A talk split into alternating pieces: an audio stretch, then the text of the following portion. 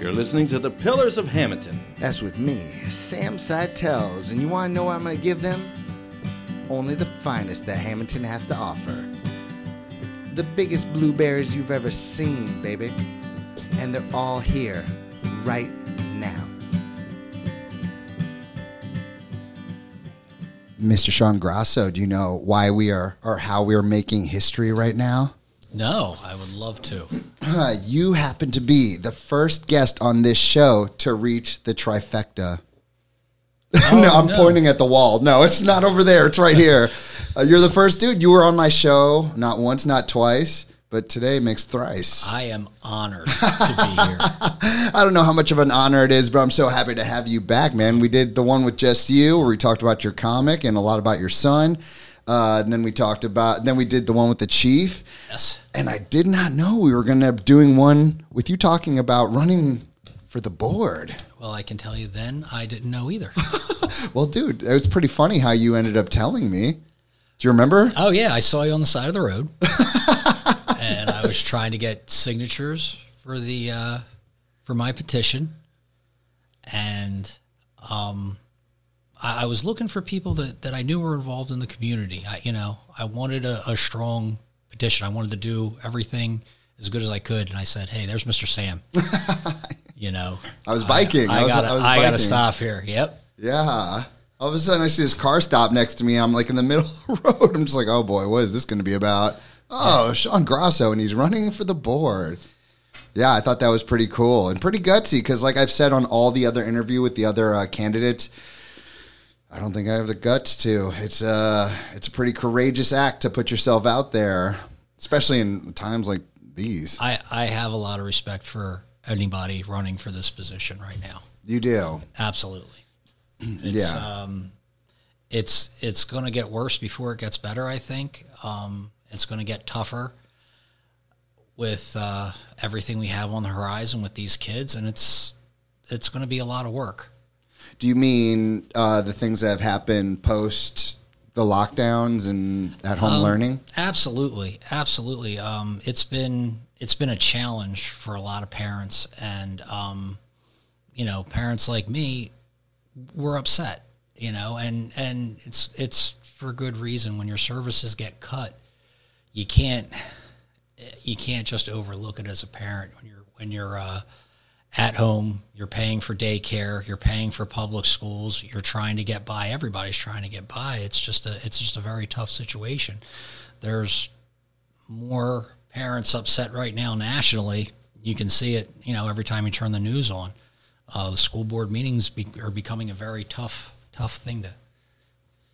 That's why I'm giving you the props I am because I'm sensitive dude. And sometimes I watch those school board meetings and I'm like, wow, people are not holding back. Like uh, they're speaking. A lot of them aren't even speaking out of you know just they're just speaking out of anger. Like they're so just so frustrated. So um, props to you. What? Uh, first of all. I I know you had to pay for daycare, and uh, uh, always good to have, always good to have Philip here. He's, he's Well, man. I was so glad he had a place to go. Oh, you know? a I place mean, that lot- loves him. Yes. Yeah, I'm always so proud to see him too. I I know that's this is not what this episode's about, but man, to see him at jujitsu, I tell my kids at home. You could ask them like. He's my favorite type of martial artist. Not one who's bigger and just gifted with crazy genetics where he could just Thank you. smash everybody. Well, that came out wrong. what I'm trying to say is the genetics you gave him are a powerful heart. Like not only Thank you. Oh, 100%. He does, he When- does. Right when he competes, he does not quit. He's throwing up submissions to the bitter end and just uh, it's just so fun to watch him. and I, I am so, so proud of the way he took to MMA. I mean, he, he really does go there and give it his all all the time. And he gets disappointed sometimes, but he also has those great, great successes. And it's, it's just awesome to see. Um, the funny thing is, and I'll do a shameless plug here. He said, Dad, when you're on your way home from the food drive, we're doing it every Thursday night in front of ShopRite. Please come see us. Donate food It goes to a very good place. We'll be doing it every Thursday night now until December 16th. Where can they find you at ShopRite? Just out front? Right or- out front, I'll be the police car with the lights on it and the flags on the back. And people can just hand you food just They like come that. up, we put it on the trunk, and the Hammonton Drug Alliance has joined in. They're they have given us a signed Eagles football with a certificate, and if you come down, you donate food, you get a free ticket for the raffle to win that football. oh, very cool. And you've been at this for a while now. This is this is the third year of the food drive. We started just before COVID, and you know it, it's every year I say it, the need gets greater, and Yeah. it's and it's not a joke. It's not a ploy. It's it's really the need gets greater every year. Every year I've been doing this, but my son said, "Dad, stop at home, pick me up. I want to go to Mr. Sam's." I said, "Buddy, they're going to be sleeping." I, You're going to be sleeping. No, you, I can't honestly go. thought about messaging you, and I was like, "Gosh, this podcast could go to like nine thirty. So I don't know. We have some cranky kids in the morning. yeah, yeah. Yeah, but of course he's always welcome, man. So you you're doing this. You're a, an officer here in Hammonton. You're very busy. You have three kids, and Yes. that's a lot of kids. What made you want to do this? Well, I there was a there was just a, a few few very important moments uh, during the during the early stages of the lockdown. I was um I was doing me and my bo- wife both work. We're trying to figure out what to do with these kids during the day so we can both go to work. And you know, my one son Sean, he's he's autistic. He's he's profoundly autistic. He needs five days a week of services. And I know that everybody in the educational industry that works with kids like that know exactly what's going to happen to a kid like mine without those consistent services. And they let it happen. So I think the first conversation that said that, that, that really opened my eyes because before this, I will tell you, I had nothing but great experiences with Hammonton and with Atlantic County Special Services where they send my son. They did such great work with him. And I think that I was really, um, I don't know what the word was. I, I was looking through it, looking at the world through rose colored glass. I said, this, they're not going to let this happen, you know? and I was just wrong. I'm, I'm on the phone with someone who's trying to help me. But I wound up saying, listen, please stop offering my nonverbal, mentally and physically disabled son a Chromebook. That's not going to solve the problem here. A Chromebook can't change his diapers. And you have to know that. You Don't know they him. have his? I don't know if they call it an EAP. He for is an. IEP. I mean. IEP. I individual should- education yeah. program. Yeah, yeah. okay. He he absolutely does. But one of the first things they did was change the law so that everybody could go virtual. There was no thought given to kids like this. They just got put aside. Yeah, just so unprepared for something like this, and uh, I mean, trying to juggle so many things. I guess they really dropped the ball with that one. It's it, yeah. I mean, the it, it's hard to understand because, like I said, everybody that works with these kids knows how it goes. You're you're going to battle and battle and battle for that one inch of progress, that one breakthrough that moves them forward, and then you have to keep the consistency so they don't lose that. So every half inch forward can take days, months, years backwards goes light speed. You know, when, I'm, when they're mm. moving backwards, it's fast. I didn't know that. Oh. They he lost skills that he had. He was, you know, he was going to school in underwear, which you know, your nine year old going in underwear. Most people are like, okay, yeah, he should be going to school not wearing diapers. He should be going to school in underwear.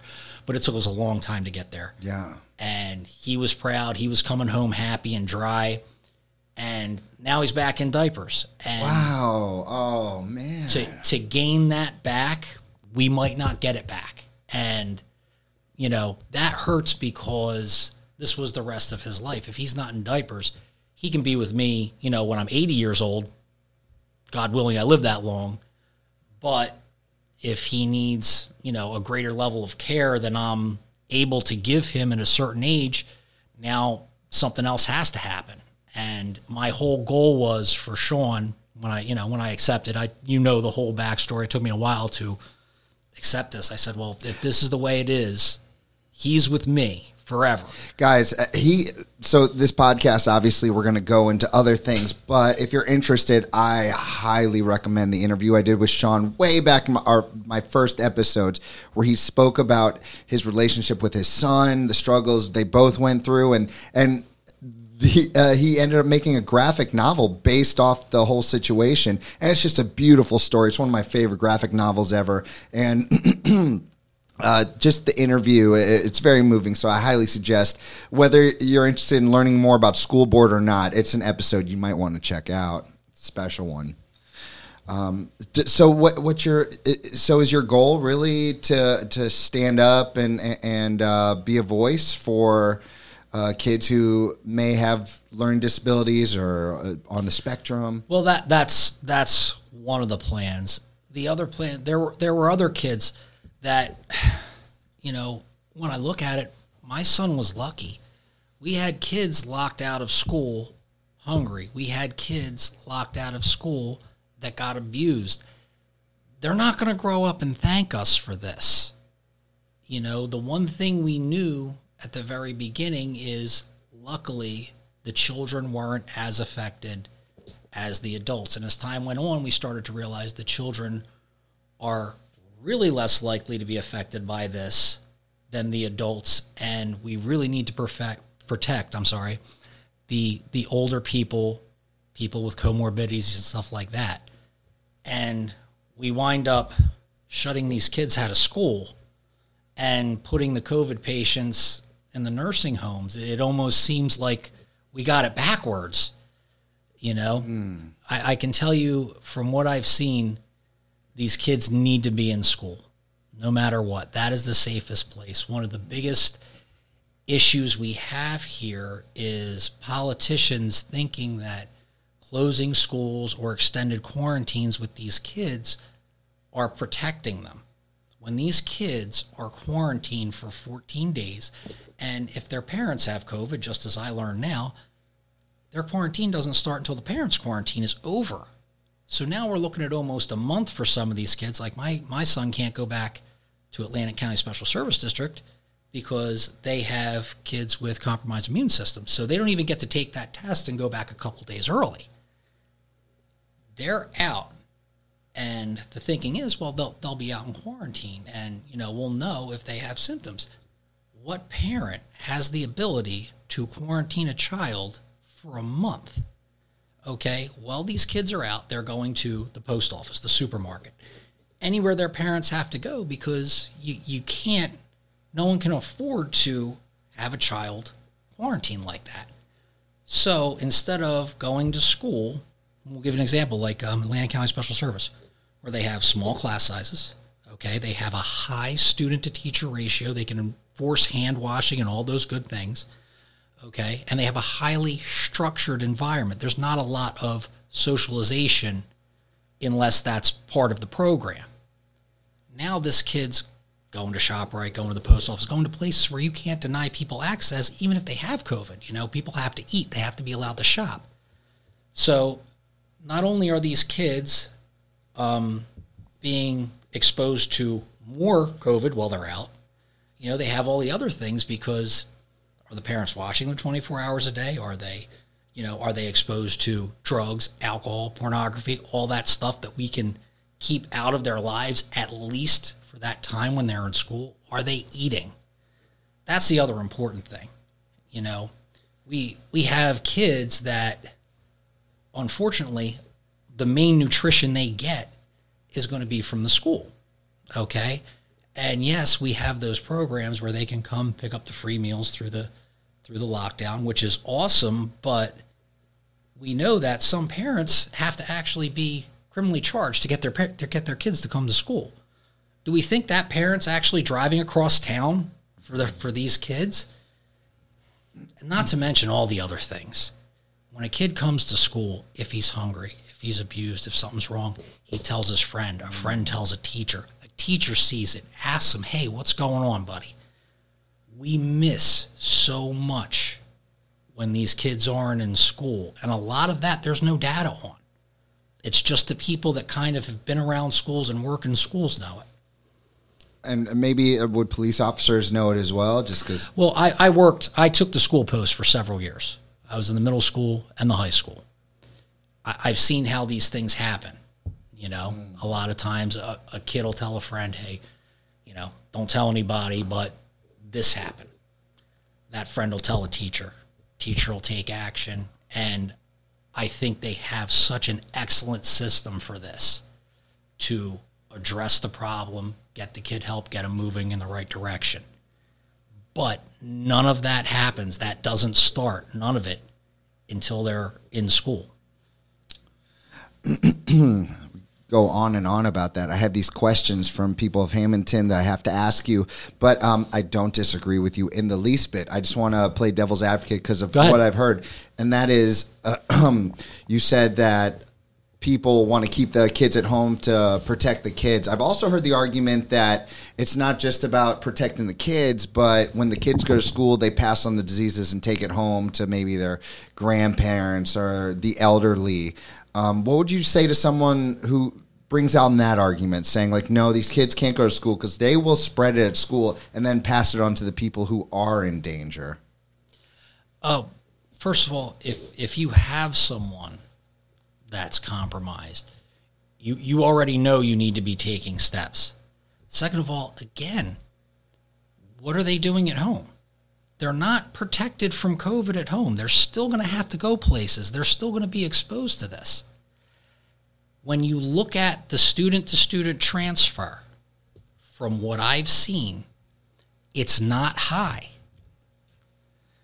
I think it's actually very low. If, if you look, there at the were statistics. times yeah there were there were times when i you know because i fought i fought for my kid didn't win but but i did my homework and i fought and i talked to these people and i just made up my mind if you're not going to do the right thing and you're not going to help my kid you're going to have to work harder you're going to go home at night thinking man you know what it would just have been easier to do what we could have done for this child than for me to have to deal with this guy Yeah, So For the eh, kid, you you know, have to do it's it. it's it's been it's been a battle, but but it's just the truth. There's no they're exposed to COVID.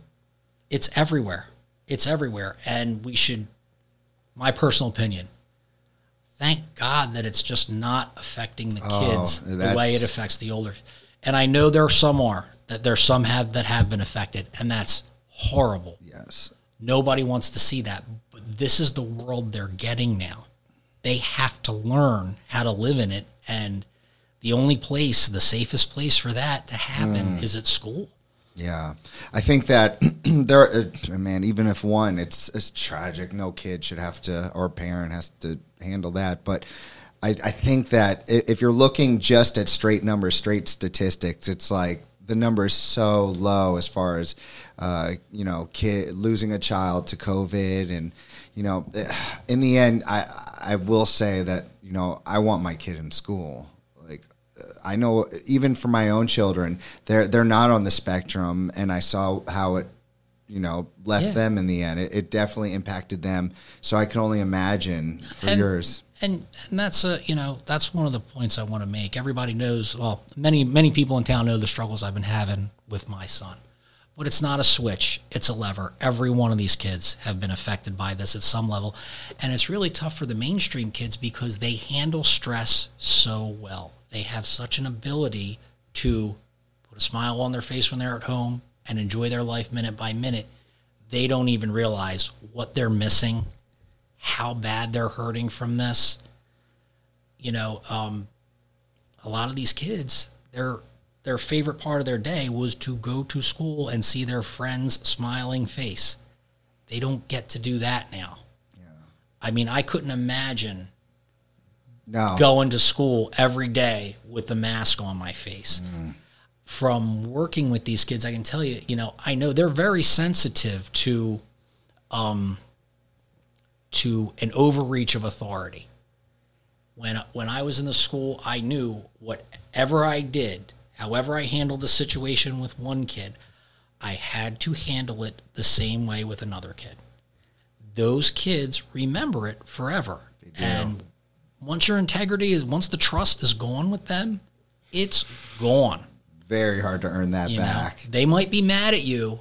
They might be mad at you for a long time. I've had a lot of kids come back and thank me. I, you know, um, but once you once they see they got treated differently, they got treated more harshly, or someone's telling them to do something that they know in their heart isn't right, that trust is gone, and you're you're not going to get it back. Yeah, I totally agree.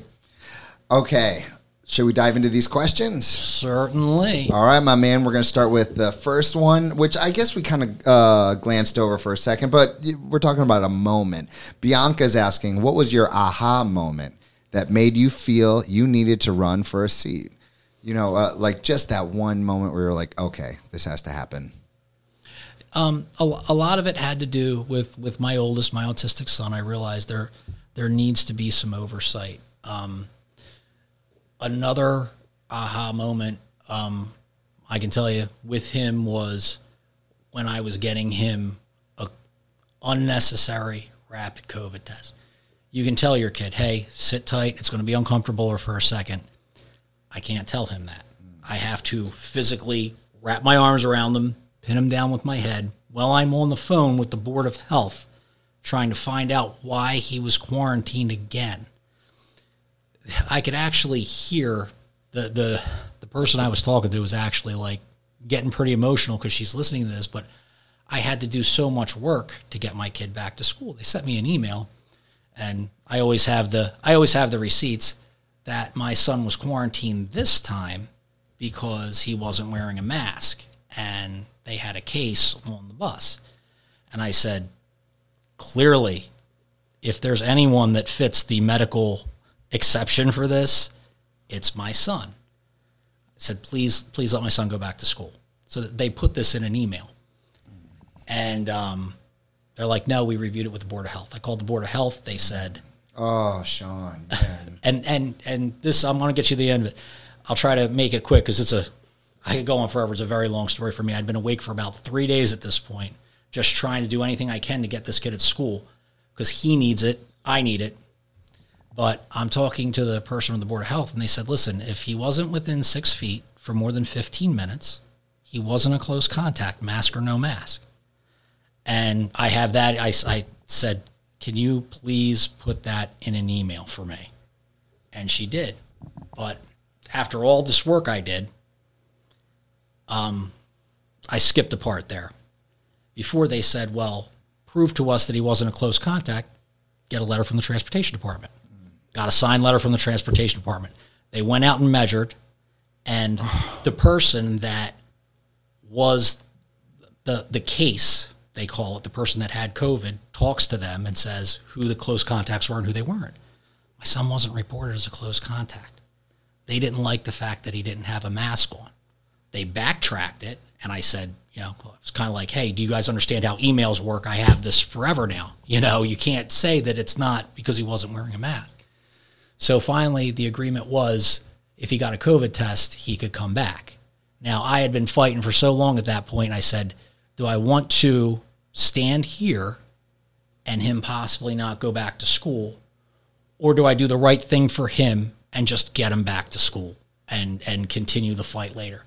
So I went, I got him the test. He went back to school. But, but that really showed me I'm driving home thinking, why am I the one calling the Board of Health? Why am I the one doing this? We have people that we pay to advocate for these children to look out for them. They're writing a check to to an outside school to pay for my son to go. And when I show them this letter, they don't call him up and say, "Hey, you're he's disabled. He he doesn't need a mask. Let him go to school." They make I have to do all of this. You know, it's uh th- there needs to be oversight because when you think about it, it's just not my kid.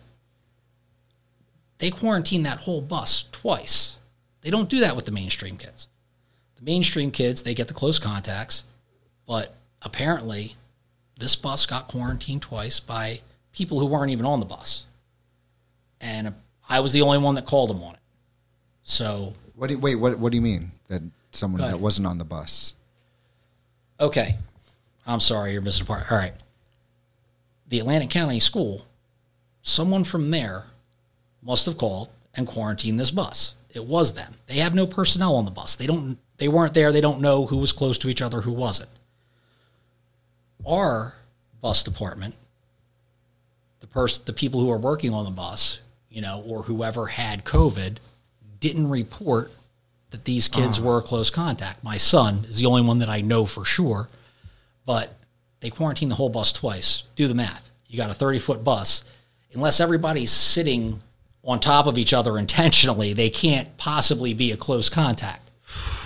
So we have a special needs bus that got quarantined twice for 14 days, roughly a month of desperately needed in person services, expensive services that just went away.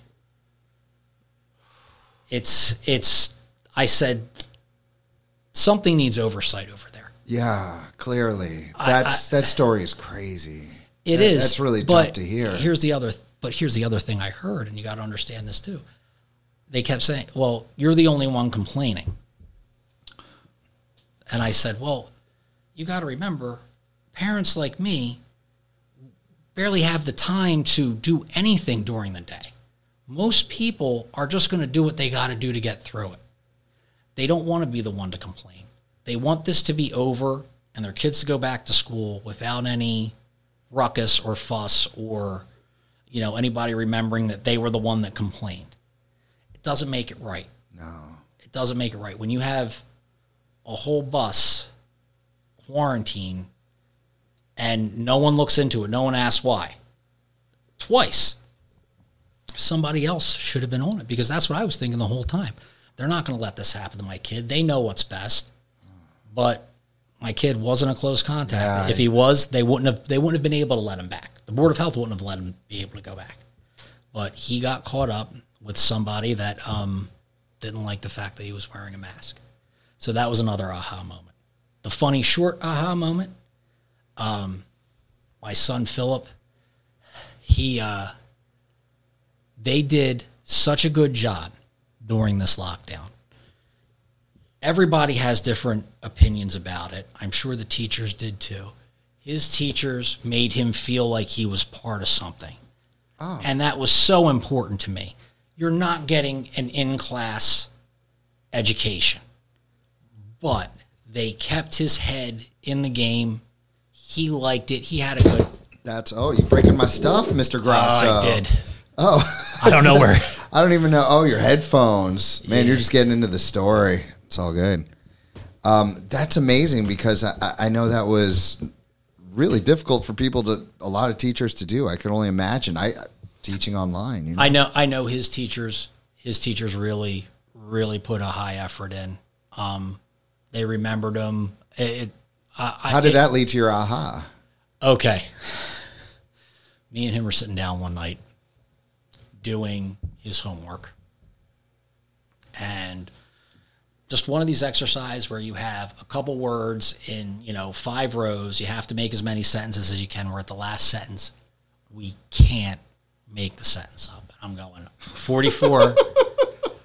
I'm 44 we're not hitting. He's like, hit the green button, Dad. I'll just tell you what the sentence is. We'll be fine. I'm like, I'm not hitting the green button. I'm not hitting. The, there's there's words that you can make this many sentences. We're gonna make this sentence. I did that for about ten minutes, and he just hit the green button, and the sentence popped up. The bike went nice. I'm like, what? Huh? That's the bike went nice. Is that? No, I. I Do I- people say that? I'm like, honey, come here, come here. Is this? Uh, I'm not a scholar. You know, you went to college. Tell me. I'm thinking. I'm thinking that this is not a sentence right here. And uh, she's like, yeah, that's not a sentence. So then I said, you know, we we need to be looking into this because at that point we're in the middle of this. I didn't know if they were ever going to go back to school. Mm. You That was the fear, right? and this is this is what's trickling down to them for education and if i hadn't sat down with him he would have worked on it he would have hit the green button said oh the bike was nice that's a mm-hmm. sentence Right. you know and I, I just said it's it's time to time to get involved that was it, So, huh? time to get involved. The bike was nice. Did Yeah. it for you. and we, we we went on and we looked and we found some other stuff, but the, but the bike went nice was one of the one of the glaring examples of. And I get it. It was a program that they they had to put together. I'm thinking fairly quickly. Oh, I've seen these kinds of errors before where you're like, just, I, I got to know this answer. It can't be that hard. And then all of a sudden, Yeah. oh, mistake. They made a mistake and I paid for it. It, it was the first one. I, it was the first time that that happened. but I was not expecting the bike went nice. It was, it, it was definitely an aha moment for me. All right. Good answer. Powerful answer. All right. Uh, number two by my friend Michael. Does the current political climate on a national level have an influence on your decision to run? Of course, of course it does. Um, I I vary my news sources. I'm watching this constantly. the The national scene, you have to look at it because that's what gets to us. And you know, North Jersey and South Jersey are very close together, but they couldn't be further apart. And what we're getting is coming from North Jersey, and a lot of it doesn't match us. It doesn't match our values. So if you're not looking for it, it's going to surprise you. You have to be ahead of the game. You definitely have to be looking at what's going on nationally. You know, and Hammonton, we ha- we have a great community, and in a lot of ways, we're insulated, but it doesn't last forever. What happens in other areas is eventually going to creep in here if we don't have people that are on the lookout for it. All right. All right. Number three. and uh, let me preface this by saying this was the, uh, I don't know if popular is the right word, but this is the question that got the most, uh, I would say, support and likes. Um, what is your stance on how to go about teaching controversial issues, including racism, sex ed, violence, gay, lesbian, bi- non binary, trans rights, acceptance, etc.? Okay. And wow, that is a that's a very good question. How do you go about teaching controversial issues? Well, they're controversial. Not everybody agrees. I don't know if they can really be taught. You're only going to teach someone your own opinion and it might not match what their parents think. You know, a teacher says, "Hey, this is how it is." Your parents might be telling you something different. Now we have a conflicted kid.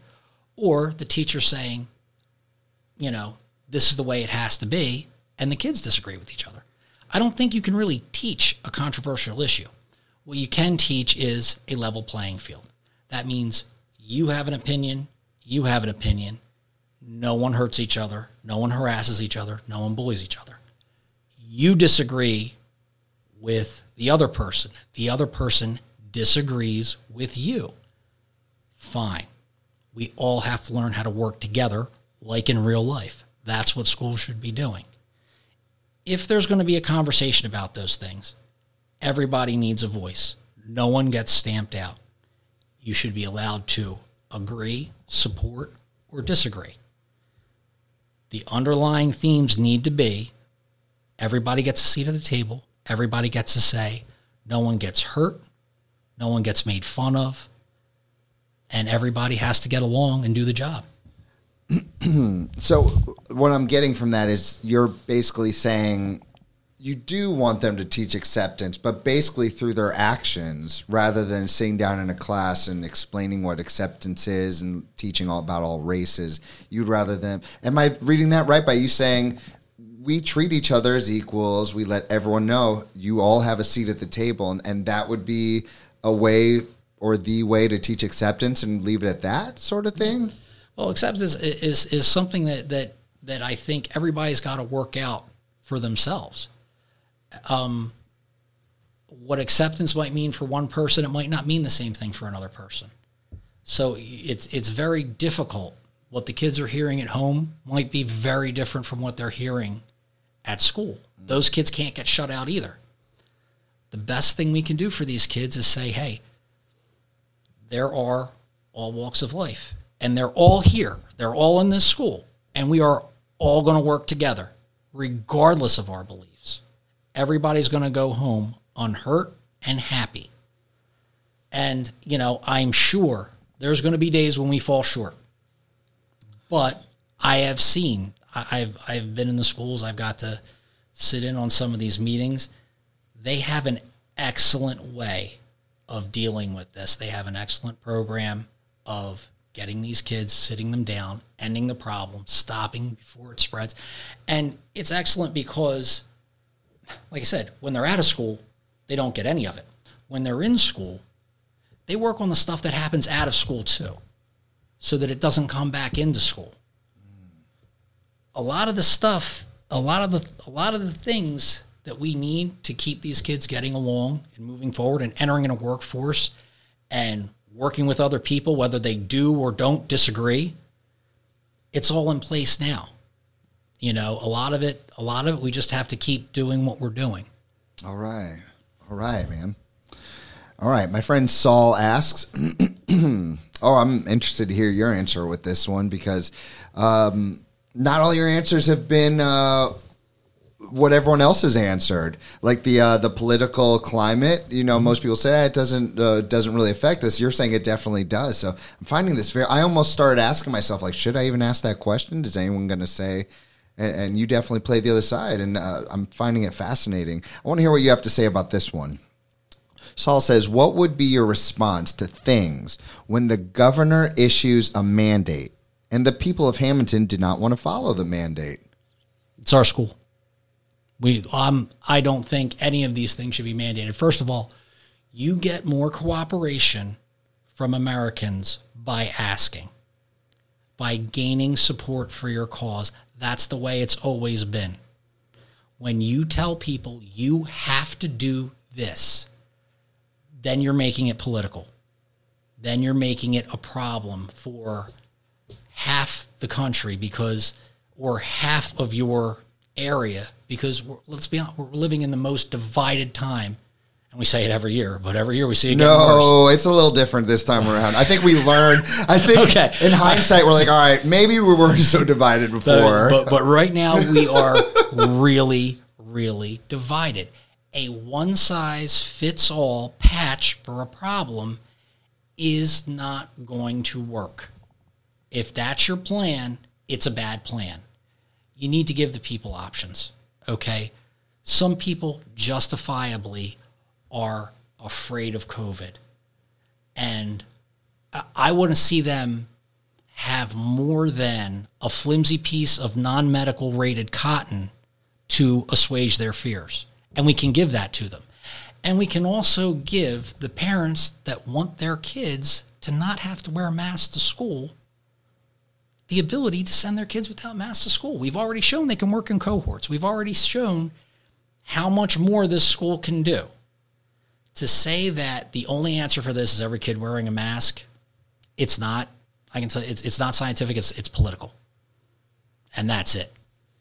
They've they've done studies. I think it was um it was a Belgian study. I can't remember the exact the exact uh, name of their medical association, but they went all the way back to first do no harm. And the key word there is first. Okay? You you can say whatever you want. If there's any harm associated with this, you can't make people do it. And we know it's a psychological harm to our kids. We don't know what the long terms of keeping a mask over your face for 40 hours a week throughout your childhood, we don't know what effect that's going to have on your future. We don't know what this is going to look like 10 years out. And it's just one of those things that um, it's really a personal decision. Some people are are fierce about these masks. yeah, it's been very politicized, and And here's the thing. people get so angry. Have you seen the videos on YouTube? Like, oh my god. Yeah, I mean, barring barring the people that are that are really overzealous about it, the people that are really afraid of it. Hmm. I don't want that person sitting home scared to death sending their kid to school. Hmm. I want something for them, you know. But at the same time, these people have a right to not have their kids masked up at school. You know, it should be left up to the parents, and we should have, like I said, better options for these kids Options, Then- right? because a one size fits all it never works. Making people do it never works. Um, I think the simplest part of that question is how do I feel about the mandates? All of them. There shouldn't be any. There, there shouldn't be any. It should be you talking to your doctor. Okay, you go and the the school can do checks on their way in, temperature checks on their way in. They see the kids all day. If a kid looks sick, we can send them home. We've done it before. If Yeah. if a problem crops up, we can take care of it. But that really hasn't happened. I haven't seen where in a school setting, I'm not talking about, um, you know, sports and stuff like that, where the kids have a more closer contact, they're in the locker room, stuff like that. In the school setting, I'm looking to find where we're seeing this massive amount of student to student transfer. I'm not seeing it. Yeah. So I'm not either. Yeah. I don't want the cure to be worse than the disease. And like I said, if it was a matter of asking, I think more people would do it. You know, when it came to the original two weeks to slow the spread, I didn't like it. I didn't like it, but I said, you know what? Got to do my part here. This is going to be really tough on Sean. This two weeks is going to be really tough on my family. We're going to do it though. You know, and meanwhile, I'm watching all, all, you know, news sources. I had very ones, and they all were warning saying, "Hey, once they get this power, they'll never give it up." And you can see they never, they don't have a, they don't have a date where they say, you know what, if none of this works, we're going to end it. It's always just, well, it's not working because not enough people are wearing masks, not enough people are vaccinated. It's never our plan didn't work, you know. And we've spent trillions. It's been a lot. We spent a lot. We spent a lot. And It's it's been more than just money. It's it's been people's lives, emotion, Yeah. businesses. I mean, money, but yeah, it's been hard. Uh, I, I, I, I don't have a business. I couldn't imagine what you went through setting up one of the, the premier place in Hammonton and then them saying, oh, you got to close. I, I, I don't know as a father. I don't, I don't know what I would have done. It would have been, I, I, I was I was uh, how do I put this? It was a tough time. We did everything we could. I don't I don't know what else You to said say. it, you said it was a tough time, like you completely disconnected from the rage because you couldn't let that go through on your podcast. Oh man, Ugh, it was dark. Uh, But we, yeah, we put on our game faces and we did what we could for the kids and the parents who needed. it. And and and the silver lining was I did get to have a, another good year with uh, like my friend Philip and uh, a lot of the other ones, which was nice. But ooh, gosh, did it that year aged me a, a few years? I'm not gonna lie, it really did. Um, well, listen, this is one of the most amazing things we learned through this. Okay, I'm on the phone talking to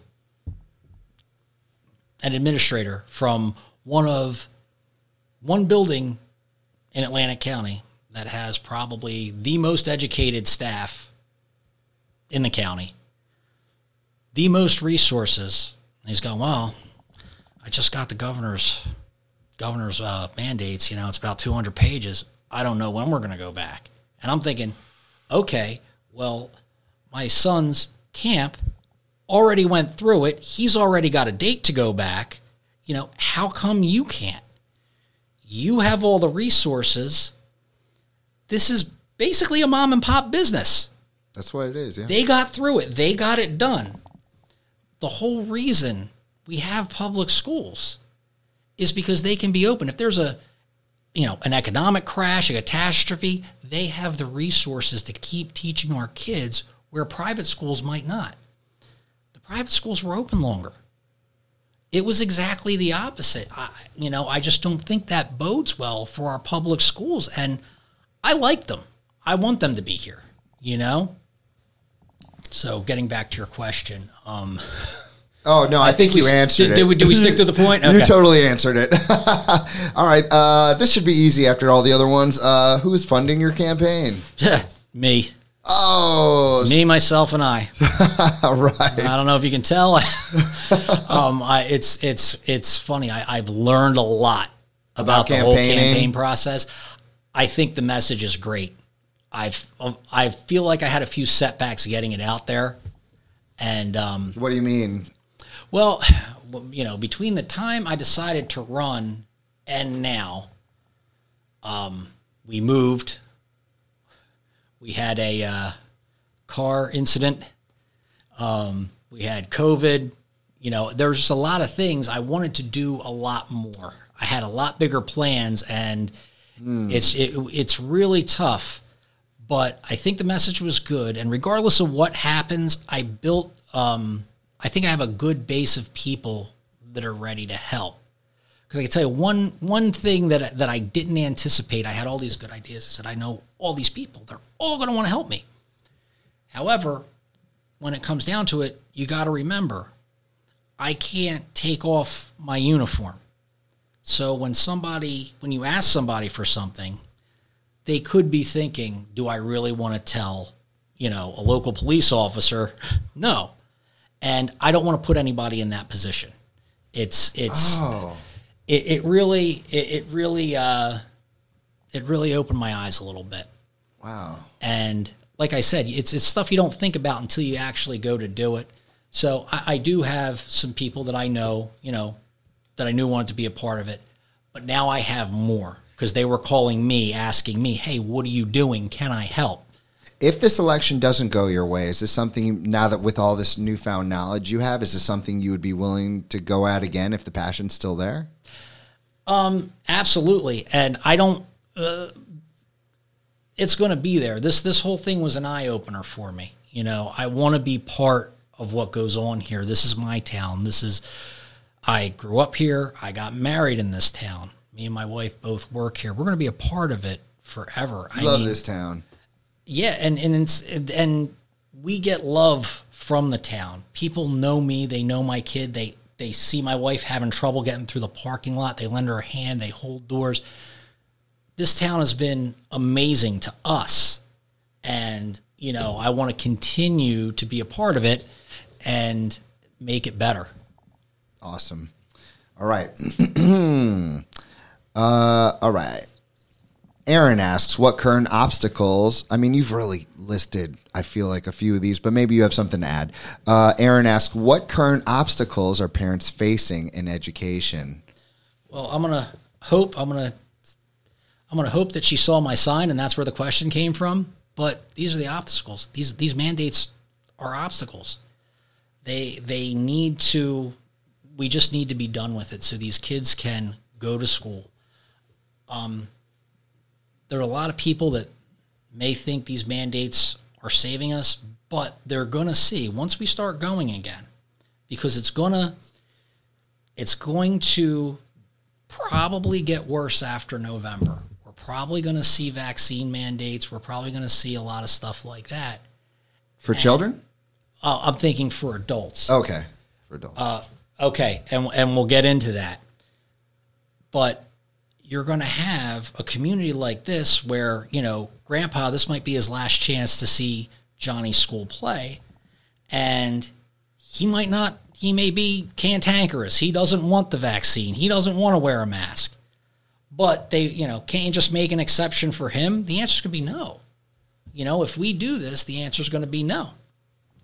Um, yes, and vaccine mandates for adults, I believe, is what's coming next, and it worries me. And I'll tell you why, because I was looking at what happened during the defund police movement.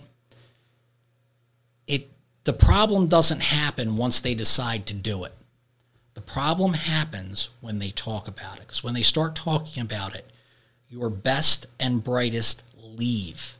They're not going to wait to be in line for a job with everybody else who can't get a job now that they don't want to work here anymore because there's a mandate. They have options. They'll go do other stuff. I know, I know these teachers have a lot of loyalty to this community. Nobody wants to work somewhere every day and not make a difference, but they also have families. And there are a lot of people, a lot of well educated people that they don't want to get this vaccine for one reason or another. There's a lot of good people, there's a lot of well educated people that don't that may have may not have gotten the vaccine. They don't want to have to get it because they realize this isn't a one time thing. This is oh, it seems like it, it fades pretty quickly, actually. what do you mean? Uh, just the people who have the vaccine, I think their immunity to the to COVID drops pretty rapidly. I Well, think- that's exactly what I'm saying. So now you need two. Now you need three. Now boosters on boosters. maybe something else comes along. We don't even have to worry about mandating it. You already have to do it. We already saw that we can make you do it. So hmm. To saying it's slippery. So before slope. they even have to talk you into the next vaccine, they already have a system in place. You're getting it. So a lot of well-educated people are thinking, you know what, this is a good idea. I, I I'm glad I got the vaccine, but I don't think I want the government involved with that process. You know, Right. because next time something pops up, they may say you need this vaccine. I think And- that's a, a big worry of people nowadays is just freedoms being taken away and the freedoms that make America America. Are, you know, they're slipping away. Yeah, this is and and this is a like I said, it's a different kind of vaccine. It's not a one and done. You don't go get it and get immunity forever. Some people have already had their third. Yeah. Yeah. So- So six months. And we don't know next year is, is that, you know, how often are you going to need this Delta vaccine? Plus is coming. Yeah. What does that mean for it? You know. So it's uh yeah, those those are what question were we on? I don't know, man. We- we keep getting I don't have it. too much time. I, I I've will s- tell you that the, Yeah. the, the, the, the thing that scared it, it scared me a little bit that you, no one no one thought of the national issues. That's that concerns me. What do you mean? No one thought of the You, national. you said that you said you said that the the other candidates that you asked were like, oh, the national issues. Yeah, yeah. I went the other way with it, but I mean that's where all this is coming from. You mm-hmm. know, this is coming from the federal level to our governor, who is who wants to. He is down with the plan to you know vaccine mandates, all that. It seems he's he's not letting it go, and Yeah. After November 2nd, there's no reason to think that he's going to change course. Yeah. I mean, so national the national politics play such a such a huge role in our daily lives now. It's it's got to be something that you look at. Wow. All right. I don't know if I'm going to get to the newspaper questions. Maybe I'll get to one or two, uh, but I still have to knock these two out. And uh, I like these Go ahead. questions. I'll try. I'll try to. I'll try to. Uh, Dude, I'm. I'm loving this interview, and uh, so do what you got to do. Okay. In a day and age where people worry about being canceled, Mm-hmm. can parents be confident that you will be comfortable standing by what you believe in? Absolutely. I've I've spent 20 years doing that and it hurt a lot sometimes. There were there were a lot of times I could have made my life easier by just rolling with the punches, going with the flow. But I understand that as easy it is for that day, it's going to come back later on. Everybody looks at you. Everybody remembers what you do Um, and you, you you have to build that integrity. It's it's just I've done uh, you know standing up. I thought I you know a few times I thought I was going to cost myself big in my career because I was faced with a decision where I had to do the right thing, but it would have been easier to just go with the flow. And at the end of the day, I I, I had Gotta feel good that I know about is right. yourself, right? I mean, I'm the Yeah. same way in my career. Like sometimes I could just let something go and, and, and forget about it. But no, if it's an issue I have to deal with. If it's for the better of the children, you got to do it. And you, you, you can put your head on your pillow at night and feel good about yourself. So I hear you. And I think most of this interview has has made it pretty clear you're you're not worried about being canceled. You're just worried about doing the right thing. no, I, want to do the right thing for these kids and I want to do the right thing for the parents. And I'm running because I honestly believe that most of the parents in this area are on board with the way I'm thinking. Awesome. Final question from the Facebook friends. Why are you qualified for the job? What life experiences make you a good candidate? Um, working in Hammonton in my capacity, I've learned a lot. You, you have to do your homework, you have to know what you're talking about, and you have to do the fair thing even when it hurts because that's the only thing. That's the only thing that brings progress. You know, y- pain often brings progress. And I've stood there, you know, I have what's the word? I have um, I have big shoulders for this. A lot of the problems that I solved got solved by letting someone yell at me for five minutes, and then once they felt they were heard, we talked about it, Really? and then we moved on. You know, a lot of the problems that we're having right now are because people aren't let into the conversation, or because people get canceled. You know, it it doesn't work No. listening to people you you have to listen to them hear their problem find out why they're right that's very important find out what they're right and stand up for them or find out why they're wrong and know how to explain it to them mm. and know how to give them options after that Communicate. It's it's a huge part of it it's the longest part of it it's the hardest part of it and and it's it's the part that gets skipped too much Yeah. Awesome, man. We don't have too much time. Um, shoot i'll try to rapid fire Hold on, all right. Uh, hold on. So I'm going to pick a couple of these and we'll just go straight from there. Um, so they're not necessarily written in a question form. So I'll just read it as written and then you can just give me the appropriate answer. go ahead Does the candidate hold the edu- uh, the, I'm sorry, does the candidate hold the educators, coaches, staff, and employees of Hammonton schools in high regard and treat them with respect? Or do they just want to be in a position to control them? Um, I don't know how much direct control you have over people as a as a school board member, but I will say, um, over the years, I, I've seen what's excellent, excellent about the staff that we have. Okay, I've seen there are areas that need oversight, and you know, unfortunately, I've been there when we've seen there's there's some some staff members that don't have the children's best interests at, heart. It's like any job. You're going to go to a place where It- not it- everyone. It's like it's like every job, but as far as respect, uh, with me, it's easy. You have my respect when we meet. It's you can only lose it. You you have it immediately. You're there. You want to help kids. I'm with you. You know, but like I said, you, you can lose it. Um, but I, I've seen we, we we've got a lot of a lot of great staff members that that can that do an excellent job for these kids every day. Awesome. Awesome. One more from this list. Would I feel comfortable approaching this candidate in confidence with a personal issue involving the school to be steered in the right direction? Or would they have my personal business all over town? Well, if I was the guy that that had your personal business all over town, I don't think I'd have a job right now. Um, a lot of the stuff I do, uh, especially working in the schools, working with the town, domestic violence stuff like that, it's all confidential. You just you can't go home, you can't talk to your wife about it.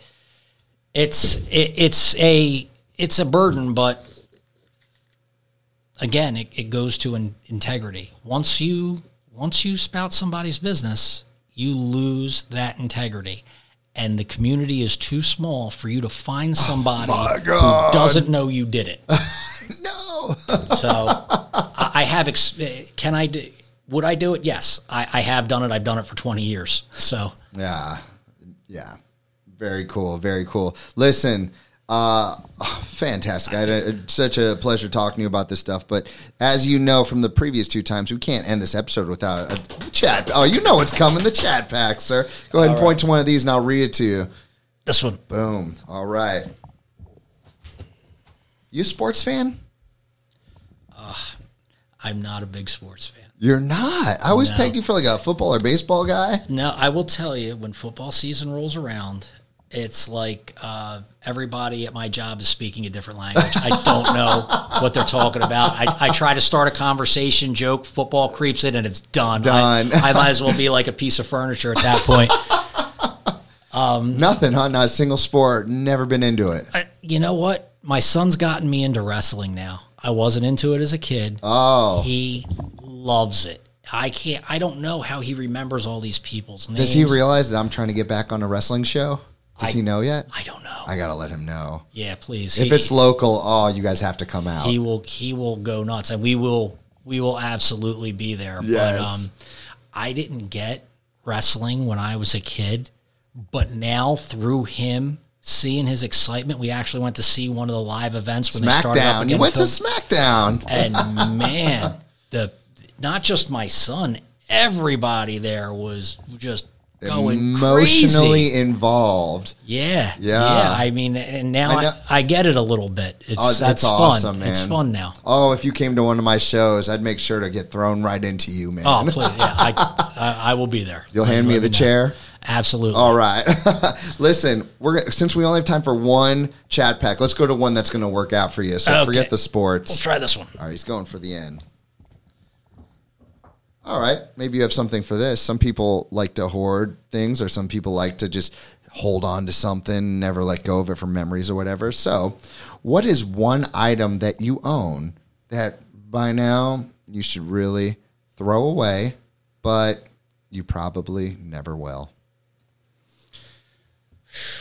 Well, I can. Th- what, when you first started talking about things people keep forever, something popped into my mind because I was looking at it today, and my son wanted to use it to play with. it. And I said, "You you can't. this is something from Daddy's past. You can't have Good this." move because my kids have destroyed all the things that I kept through my childhood, all of them. There, there was a um, a kickboxing club in Ventnor that I went to. I went there for seven years before I uh, before I went to the police academy. I was probably in the best shape of my life, and it was a place where you went, you sat down. It was a room probably twice the size of this. They shut the door in the summer, and there was a there was a uh, thermostat on the wall, so you could see as you were working out the temperature just going up and up and up, and the you couldn't see out the windows because sweat was pouring down the windows. Wet box. You didn't stretch. you didn't. You put your gear on and you got in the ring, and it was mismatched, to say the least. And um, I had a nickname there. No way. It was the Fly. Oh my gosh. I'm telling you, Sean, every time I talk to you, I learn something crazy and new. This guy used to do stand up comedy. I mean, this guy. So, uh, So you were the fly. Why were you the fly? Well, because uh, back then I was probably pushing 120 pounds. and when I got hit by these bigger guys, it was like swatting a fly against the wall. so the guy there, he was, he was a Vietnam veteran. Um, he, he was almost always there to, to watch these classes. You just go, ooh, ooh, you swat him like a fly. So when I went to when I get to get my green belt, which was the you had to uh, you had to fight for two belts. It was your yellow belt and your green belt, and then after that, you got to relax and test. But it was pretty much Did you have to win or you just had to be no. able to hold your you own? had to get brutally just beat up for a certain amount of time, not give up. You know, they started off you, you're running with a cinder block over your head down the beach. They wore you were worn out before you got in the ring. Man. And when they gave me the green belt, it had my nickname sewn in it. And I was like, it was just the coolest thing. So I'd done martial arts, but no one ever had anything personal on their belts. Uh-huh. And this place you did, but I had never had, you know, I didn't earn a nickname. And, you know, it was kind of like you made it here.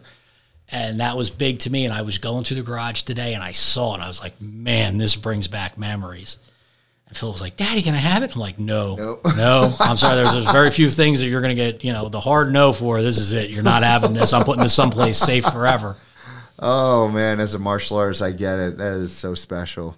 Very Yeah. cool. The fly. Yeah. Very cool. Well, as we always do at the end of these episodes, is there anyone out there in Hammonton or the world that you would like to give a shout out to?